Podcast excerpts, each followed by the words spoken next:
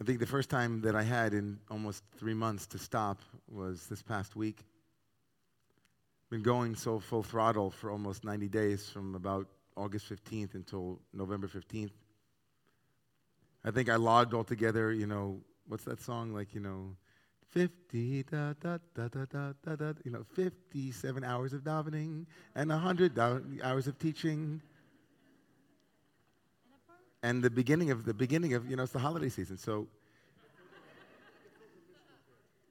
so I had an opportunity this week to, to stop. It was a retreat. It was a prayer retreat. And essentially, we sat in, in someone's home here and we just prayed. And immediately what happened was you just all of this undigested spiritual longing and feelings and images just began to pour through me. I was crying. I was. It's not me. And I, it dawned on me that, that our spiritual practices are, are so vital for our digestion, our spiritual digestion that we, we feel so much. So much goes through us every day, every week, every month. And it's so vital for us to be able to, to be with it in a beautiful way. I'm thinking about that in particular because for me personally, Thanksgiving, and I don't mean the holiday, we'll get to that in a minute. Gratitude itself is a way of, of becoming aware, isn't it, of the things inside of us that we have not noticed. As soon as I send a thank you sonar into my inner space to be aware of a moment that is given, it opens up something, right?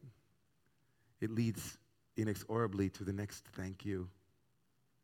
to something small. This coming week is the rare confluence. I think it happens every something, 7,900 years, 1,000 years, of Thanksgiving and Hanukkah, which has given rise to Thanksgivika. And what was the one that you had? Uh, Thanksgivanica. That's in Ashkenazic. That's, you know, it's a Glitziana. Thanksgivavika. So in this week's Torah portion, we have Thanksgiving and Hanukkah coming together also. And I'll show you how. The Gemara says, the Talmud in Masachet Brachot, in Masachet Shabbat says, Mai Hanukkah, the only reference that we have in all of rabbinic literature, meaning Talmudic literature, to Hanukkah appears in a small section of the Talmud. And there's a machloket there. There's an argument between two different schools. One is Beit Hillel, the house of Hillel, the house of Shammai. And we poskin like Beit Hillel. They have an argument about how to light the candles. How do you light the candles? So Beit Shammai said you should light eight, and then Pochet V'holech, you have eight, seven, six, five, four, three, two, one. That's it. Beit Hillel says you don't go down, you go up. And the way of going up is Mosif V'holech. You're Mosif. You start off with one, and then you go to one plus one, Achas b'achas, achas b'shtayim. One and one is two, and two and one is three, and three and one is four, until you have eight. And that term, mosif v'holech, can everybody say that with me? Mosif v'holech. Can you hear Joseph in there? Mosif Yosef. Can you hear that? Joseph, when Joseph was born, the essence of Joseph is Yosef Adonai Li Ben Acher. Joseph was named for the next son that he would be given, that she would be given. Rachel said, I'll have one more. Yosef Adonai Ben Acher. Joseph is the power in the narrative of dispelling darkness with a little more light, a little bit more light. He has a recognition to some degree of scarcity. In fact, that's what he becomes in Egypt. He becomes the one who is in charge of rationing. He knows what it is and how to guard against scarcity because he knows scarcity. Joseph has not one dream, but two dreams. And this child who is charismatic and full of himself and is loved by his father carries a seed that his mother planted in him called Yosef Adonai Li Ben Acher. God, give me one more son. This isn't enough. And he carries that, and in some very way, we also carry that archetype. It moves us to do great things. It moves us to break out of prisons. It moves us to come up with ingenious ways of answering problems. It moves us constantly to ask, what's next? It is the stuff of Mosif Veholech, to add and to go progressively forward. What Rav Kook wrote about when he wrote about the Rav Shalom Banayich, that we have a teaching that Talmidei Chachamim Marbim Shalom Ba'olam, that the great righteous ones, they increase peace in the world through conflict. And through their arguing, there is an advance of halacha, there's an advance of, we progress through this dialectic of Yosef, more, more. His name itself means more. He is Oliver Twist. Yosef, more. But he's not the hero of the story, everybody. He begins the story in chapter 37, but in chapter 38, we have a very odd interruption. It's called the Judah story. Judah is the one who saves his brother Yosef, and he will be the one who will redeem him in two weeks. Stay tuned. Judah had a different seed planted in his heart. The Judah seed was Hapam Odeet Adonai the Judah seed, when Leah, who had been herself, she knew scarcity. Leah knew what it was to be scarce. She was the one that was saying, God, give me another son so that now my husband will love me. Now give me another son so now my husband will love me. Give me another son. And then finally, after Levi, she gets it. It's not going to work. He still isn't there. So you know what Leah did? She said something amazing. Hapam odet Adonai. The name Leah gives to Judah, her fourth son, has nothing to do with anything extrinsic that Judah would give her. She doesn't say, Now Judah will be my son, so that now X, Y, and Z will happen. Now my father, my husband. She says, Now I am thankful. I am now grateful. And she names him gratitude. Yehuda is from the word todah, Yehuda. We are Yehudim. We are thanksgivers, gratituders. The attitude of the enlightened heart and mind is gratitude. So along comes Judah in chapter 38, and he interrupts the story. We interrupt this story of fratricidal intention to bring you Judah, the hero of our story. The hero who, in the story, I'm not going to go into the full story in chapter 38, but Judah himself leaves his brothers and says, I want nothing to do with you. He leaves his brothers after having saved Joseph and sent him down to Egypt, Judah leaves them behind and now he starts a new life. He himself becomes lost to his father. Do you understand? Joseph is lost and Judah says, Me too. And the language is exactly the same, 38 and 39. If you look at chapter 38 and chapter 39, it's exactly the same. Vayered Yehuda Me'etecha, Vayered Vayosef Hurad Mitzrayim. The two of them together, enoughness and I need more, are going down together.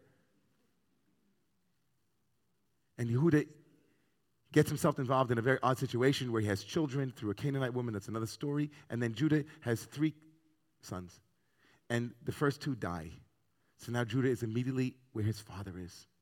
And he's identified with his father. And the third son, whose name is Shelah, Shelah, is meant to be given to his daughter in law Tamar. I'm not going to go through the whole story, but the essence of the story is this Judah learns that if you hold back something that needs to be given, you lose. And he knows that because he's a gratituder. But Judah needs to come in this story, you see, to teach us all that we need to balance adding one light every day and giving it away. We need to balance our yearning for more, which expresses so many lofty, noble intentions. Who here doesn't want to be more loving? That's great. Who here doesn't want to be more compassionate? Who here doesn't want to be more X, Y, and Z? Who here doesn't want to be a better husband, a better wife, a better friend, a better congregant, a better Jew, a better non Jew, a better everything? And those are the noble ones. Right? In a culture where where we, we have to get, you know, if you don't want the iPhone X, you need the iPhone X plus S plus this. Every, every week, the market will tell you you don't have enough yet.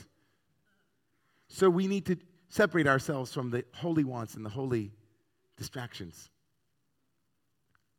But Yehuda, whose Thanksgiving, Yehuda comes along to say,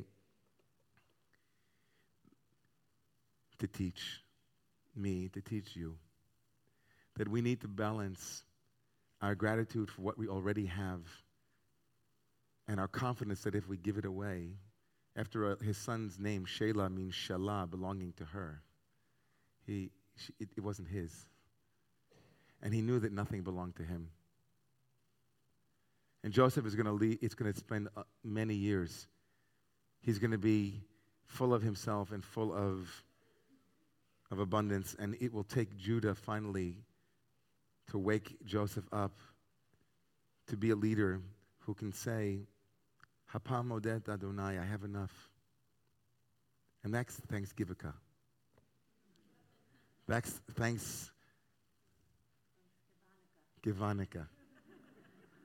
Thanks Givanica this coming Thursday night begins with Yosef, like chapter 37 on Wednesday night. And then chapter 38 on Thursday night, so to speak, interrupts and says, Stay with what you have right now. Be present with it. And when you are present with what you have, you'll get more. And not from scarcity, from abundance. You'll receive because you aren't grasping, you aren't struggling. I think this is the mystery, without going into it, and I'll end here, of why, of all of the holidays throughout the entire calendar of the year, there's only one holiday that begins in absolute radical darkness and has a new moon in the middle of it. There's only one holiday, and that's Hanukkah, that begins in darkness. It begins with, I need to add more, I need to add more. And if you add more and then you finally get to a place of gratitude, then the moon is born. You see? So I want to bless you all, and we can take a minute here before we rise. Just take a minute in silence together to check in with your gratitude practice. What is undigested in you now that needs to be thanked? What is it right now that you don't really need more of? What is it right now that you can say, Yehuda, thank you? Thank you so much.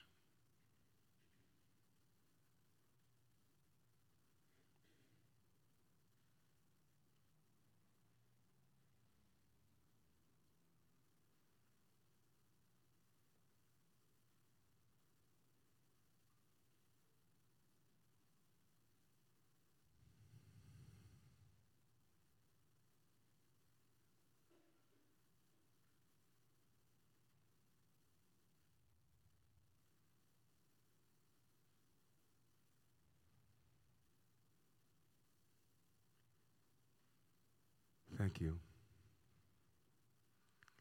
Amen.